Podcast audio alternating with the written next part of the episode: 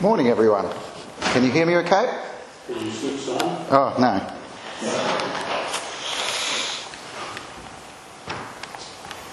Is that better? Excellent. it's great to be back amongst you again this week after being away for a couple of weeks. And let's pray. Father, I pray your Holy Spirit will minister to everyone here through this word, that the words I say will be your words, Lord, and that um, we'll take them to heart and put them into action. Pray in Jesus' name. Amen. Today, there's three words I'd like you to remember love, know, grow. So, what are those three words? Love. Know, grow. Grow. Excellent. Got it already. Um, we're going to have a look at the early church in the book of Acts uh, to gain an insight into how and why they were such an effective church and what we can learn to help us love, know, and grow. When I say love, know, and grow, I mean to love God more, to get to know God more, and grow closer to God, resulting in us becoming more mature Christians who show the qualities and character of Jesus in our lives. This also leads us to love, know, and grow with each other as well, and be seen in the wider community as a church that reflects the love of Jesus. So, by the end of this message, I hope you'll receive some inspiration and increased desire in your heart to love God and each other more, to know God and each other more, and to grow with God and each other more. So, let's have a look at the early church in the book of Acts. So, a little bit of background leading up to the passage that I'm going to look at. So, we know at Pentecost, the Holy Spirit came to empower believers to be God's witnesses in all the world. The believers there spoke in different languages to the Jews from all over the world. They heard the message of God in their own language. Peter preached how Jesus was the Messiah and they could be forgiven if they repent and be baptized. And about 3,000 people believed on that day. Pretty awesome day. So, what happens next is where I want us to focus on today in Acts 2. The believers form a community. All the believers devoted themselves to the apostles' teaching and to fellowship and to sharing in meals, including the Lord's Supper, and to prayer. Before I go any further, where it says the believers devoted themselves, the Greek word used there is a word called proskarterio. I don't know if you how you pronounce it, but that's the word.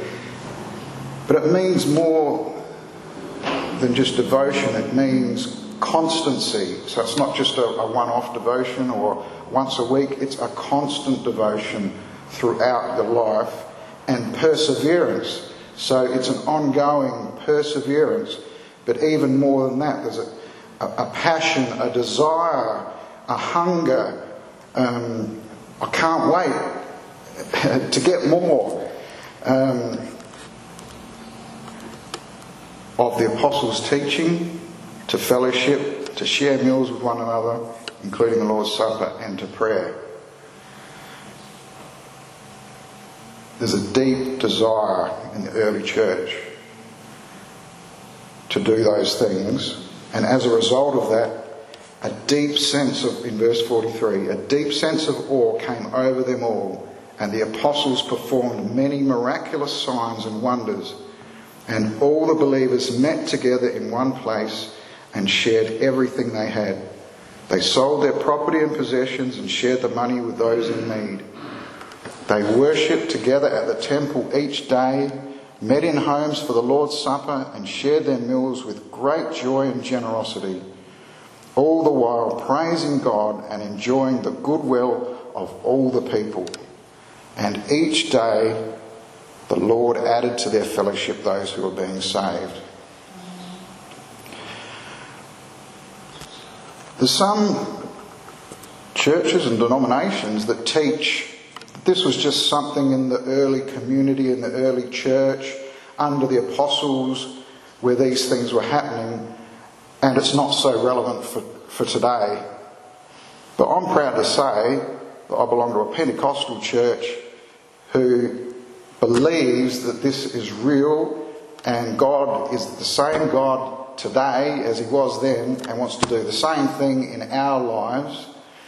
And He is willing and able to do these things in our, if we open our hearts and lives and minds in our church as well. So I pray that He will instill in us the same desire for us to know and grow in His love as these first disciples of Jesus. Before I go more into the passage, I'd like to explore the cultural differences of the time as well. I'm not sure if you've ever had travelled to a different country, I know some of you have, and experienced a different culture and value system to our own, or had someone from another country come and visit and share the differences in the way you both do things. I remember hearing a story when I was younger about a missionary who went to, I think it was Papua New Guinea, and really struggled to start with and couldn't understand why. And um, one of the first things they asked him was, Where's your father? when he got there. He just went there by himself. He didn't have his family with him. And they were completely shocked that he would do that. Because in their culture, leaving your father behind would be considered completely disrespectful and dishonouring to your father. And, you know, your father is someone that is held in special honour and regard in your family, and to leave that person behind would be unthinkable. Um, so that um, they thought this is someone that is not to be trusted and respected. Someone that would do that.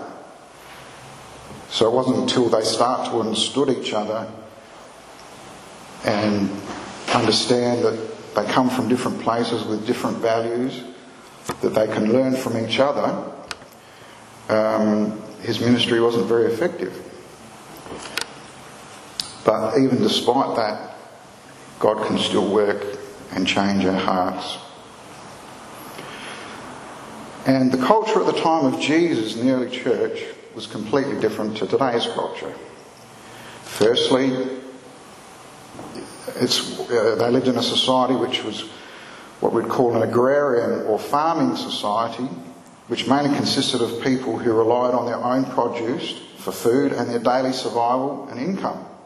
So it's subsistence living, which, if you go to particularly a lot of the third world countries today, they're living in a similar way from day to day. If it doesn't rain and the crops or the garden doesn't grow, they don't eat. So you can understand how sometimes, if that is occurring, that they might be tempted to turn to other gods for help that promised them a good crop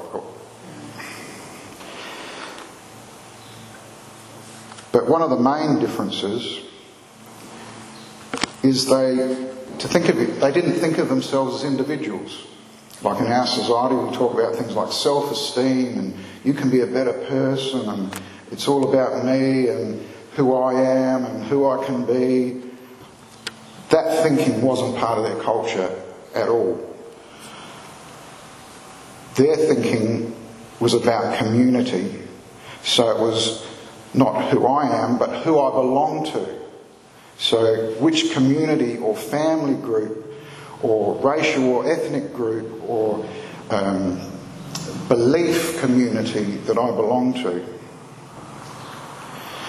Because the more coherently a community functioned, the greater its chance of success and, success and survival. Those and, and those that were considered to be endangering the stability of the community or not pulling their weight could be expelled from that community in some some places, which would then threaten that person's survival. It was a very serious but practical thing. So, in the context of this culture, when someone decided to follow Jesus in this time and in this culture, it's not just a personal commitment, but it's a commitment to a whole new family, a whole new um, community, a whole new way of life. And so, when someone came to Jesus, if and we can see that in other cultures today, that sometimes, particularly in Muslim countries, or Buddhist countries, Hindu countries, they could be expelled from their family and isolated from their whole community that they've known and persecuted or even tried to be killed for deciding to follow Jesus. So it wasn't something that was ever done lightly and with no consideration. So, like the early believers, are you prepared to wholeheartedly commit to a new family, a new community that is built on the foundation of Jesus and the apostles' teaching? So, in the reading today, the first thing that we learned was the early believers devoted themselves to the apostles' teaching. And further in Luke, Jesus says, So why do you keep calling me Lord, Lord, when you don't do what I say? I will show you what it's like when someone comes to me, listens to my teaching, and then follows it. It is like a person building a house who digs deep and lays the foundation on solid rock. When the floodwaters rise and break against that house, it stands firm because it's well built. But anyone who hears and doesn't obey is like a person who builds a house right on the ground without a foundation. When the floods sweep down against that house, it will collapse into a heap of ruins. He's saying, Jesus is saying, my t- teaching is the foundation for building on. I mean, when you think of the natural life, we spend many years in school learning how to think, gain knowledge, be prepared to live in the world, get a job to survive. Most people don't think that going to school should be optional, but you know, I've been involved in churches before where the teaching of Jesus and the apostles isn't taken very seriously or um, it's secondary to other pursuits that they consider are more important or relevant to life here and now, when in fact I would say the opposite is true. The teaching of Jesus and the apostles is of the utmost importance to direct our lives here and now, and not just here and now, but into the life eternal.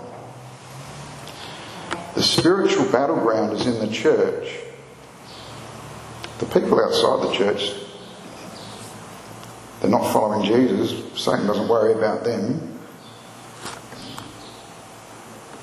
But he wants to deceive or twist the word of God and our understanding at every opportunity. The word of God is the only offensive weapon in the armour of God. So if we don't know how to use it and we go into battle without any weapon, we're not going to be very effective. And, you know, we might have a strong faith, but if the enemy's weapon keeps bashing on the shield of faith, eventually it's going to break. So, Jesus overcame Satan's lies and temptations because he understood the Word of God, the heart of God, and was in right relationship and fellowship with his Father in heaven. This brings us to the second area where the church showed, the early church shows us the way, which is in fellowship. The word here in, in Greek is koinonia, which also means sharing, participation. So it's not, fellowship isn't a spectator sport, it's participation, sharing, communing together. And other examples of the word, uh, Paul used the, that word quite a lot when he talks about um, fellowship or koinonia between believers and Christ. Koinonia in the sufferings of Christ, in other words, participating in the sufferings of Christ.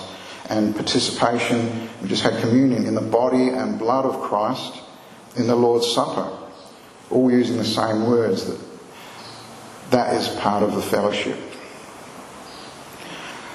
At the start of uh, my study at Revival College earlier this year, I attended a camp for a week where we shared many things together, and it's amazing how in just one short week, um, how we can minister to one another, and how close you can become when we commit to sharing with one another. One of the exercises we had to do was imagine what we would do for God with no limitations whatsoever. Blank check, God says you can do whatever you want, what would it be? And up to that point, I wasn't sure what my ministry focus would or should be, but during this exercise, three words came into my mind. And I was about to write them down because I thought, oh, it uh, sounds important. I, I better just write that down so I don't forget it. But just as I was about to write it down, the leader came up, took the pen out of my hand, and put it down on the desk. And I thought, oh, I, I better concentrate on those words, otherwise I'll forget them because I think it's important. And as I was sort of almost meditating on those words, a penny dropped, and I, I suddenly realised this is what God wants me to focus on in my ministry love, know, grow. This is what I want for my life your lives, our church, and those we meet. I would like you to hold me accountable too. If you don't think uh, what I'm doing is being characterised by love, know, and grow, please let me know. So we can hold each other accountable as well. And it says the early church shared all things together in Acts 2:44. They shared because they cared for one another every day, and it wasn't a once a week thing, it was an everyday thing. It says they met together daily um, for worship, they met in the temple, and there was a wonderful spirit of generosity among the early believers where we can see how when someone had a need, they shared, they sold property, shared their money and possessions as anyone had need. So there was no need for social security. Because in those days, I mean, you know, we're very blessed in this country to have a government which does provide a lot of help for those in need. But sometimes even our own pride can get in the way when we need help or have a need that we're too embarrassed to ask. But I'd like to encourage us all to not feel that way, to share openly, because, uh, well, sometimes, you know, someone's willing to help us, and we, um, we say, oh, you know, nah, don't worry about it. But we can be hindering somebody else's blessing I know when I was um, previous church, we had a thing called Christmas Tucker, where we at Christmas time helped raise money for uh, Tear Fund, I think it was at the time, and it, it was a fantastic thing. It was extremely successful. But I was in charge of the washing up, got the good job, and so had we were out in the back lawn because there wasn't enough room in the kitchen, and we, did, we were doing all the washing up there. But I was on a gas stove. I was heating up the water to clean the dishes, but got distracted, and someone must have turned it up, and it was actually boiling by the time I got to it. And it was a big pot, but it only had little handles on it. And I was taking it across and said, "Be careful, because this is really, really hot." And someone jumped back and nearly jumped into it and fell out of my hands and all went down the front of me, and I got badly burnt. And at the end, you know, for the whole night I was pouring water on myself and got through it all. And then it was probably about two o'clock when we finished in, in the middle of the night, and I was still feeling pretty painful. And there was a, a young couple and they came to me and said, look, I think we should take you to hospital. And I put myself in their position and thought, oh, if I was in their position, this would be the last thing I'd want to do. I just want to be going home and put my head on the pillow. but I could see they genuinely wanted to help me and would prefer to help me than go home. And I thought, and it was an example to me of mm, my heart, their heart's in a lot better place than mine is at that time.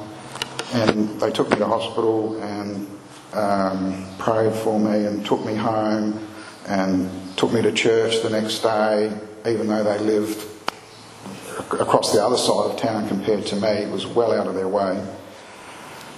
And it was a considerable blessing for me. But they they loved doing it, they loved helping. And it was a, I believe God blessed them as well. And unfortunately, uh, he uh, got cancer and passed away. But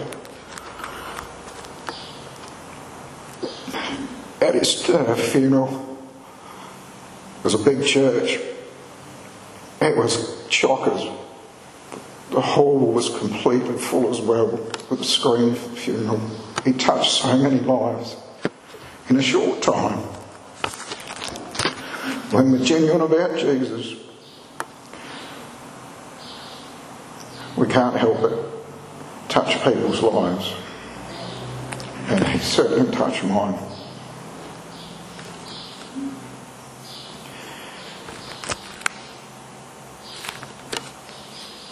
When I was younger, I had a mate, another mate called Greg, who wasn't a Christian, was pretty antagonistic to the faith.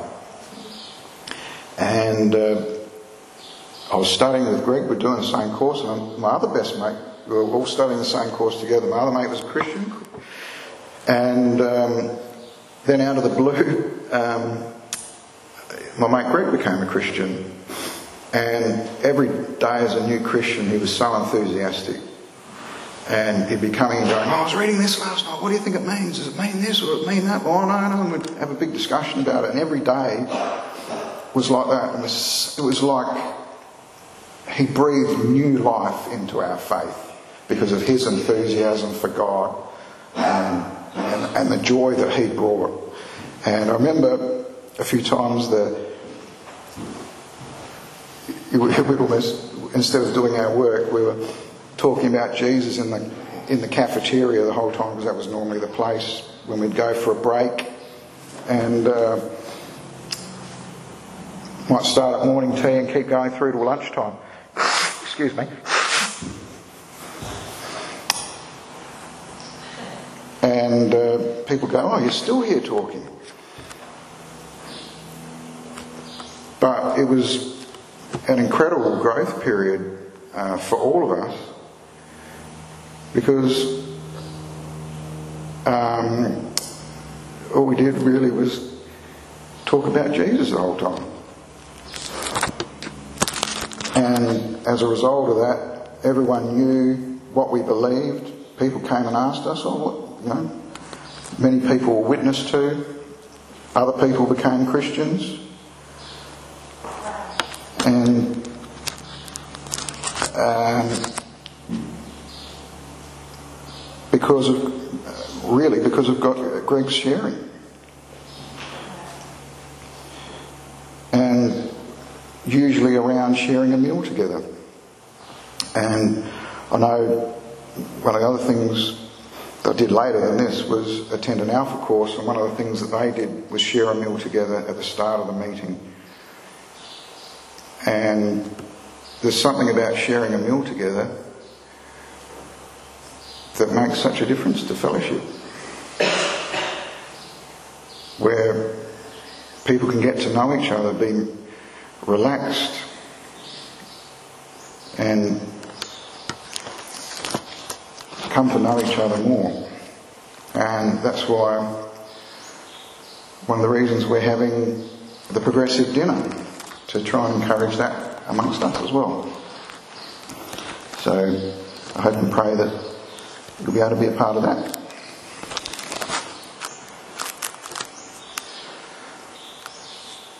One of the things that I was being surprised by recently is I hear that some churches no longer or rarely have the Lord's Supper anymore.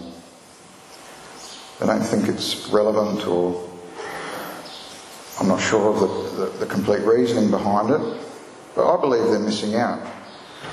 And I think, you know, when we come to the Lord's table, it helps us refocus, remembering what Jesus has done.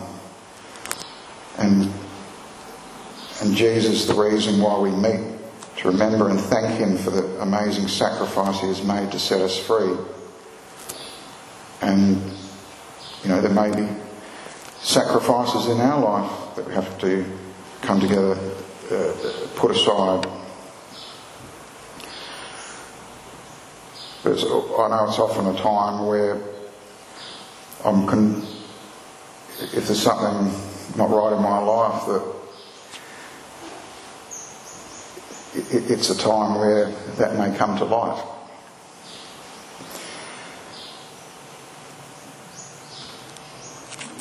Had another friend, um, Roz, who had been through a very difficult time. Her husband got killed in a work accident. Um, someone ran a red light and ran straight into her. She was nearly killed, hospitalised for months, broken neck, and other many other injuries. They said, you know, she'd never be able to, wouldn't be able to do much. And you know, I met her after that, so she was very quiet and didn't say much. And um, I didn't realise at the time, but was in a lot of pain. Um, but in the church at the time, in the youth group, they decided to have a prayer meeting every Friday night.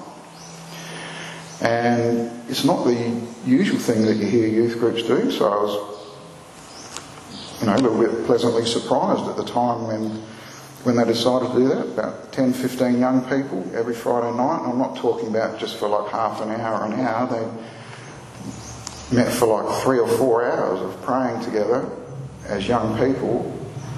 And things started to happen. And I remember one of the things that happened, which was not just a blessing for Roz, but she was completely and miraculously healed. Um, she had no physical injuries anymore. And more than that, she received a healing from the, the pain of everything that she'd been through, of losing her husband. Um, and it was like a flower in the garden opening up. She just, her whole personality changed. She became, she was a very outgoing person and everyone was always meeting at her house. She became a central focus point for people in the church because she bought a house nearby. And so the youth was always at her house, hanging out, discussing things. And um, it was a real loss to that church when she followed God's call to go overseas and um, study overseas. But prayer makes a difference. And that was one of the things in the early church, they devoted themselves to prayer. So I just want to recap those. I'll just make another couple of comments about prayer. I've heard it said before the more devoted we are to prayer, the more we can expect God to move. Or I think more likely, the more we pray, the more we are moved into the will of God. And there may be some truth in the old saying, if you don't ask, you won't receive. But I think most of us would, wouldn't need to ask as much if we listened more. And Paul says to pray constantly and in the Spirit. So, what I want you to remember from today is love, know, and grow, those three words. But also what the early church did. Those four things. They devoted themselves to the apostles' teaching, to fellowship, to sharing in meals, including the Lord's Supper, and to prayer. And this resulted in spirit filled and guided lives with generous hearts that allow them to be used by God to share His miraculous nature, sharing and caring for each other and the community around them. And many were saved and brought into the family of God as a result of their devotion. So, in conclusion, they came to love, know, and grow in God and each other as they lived in community as the family of God. This is the model I would like to promote as the way forward for us to follow their example and do the same. So let's go to love, know, and grow with God and each other. Amen.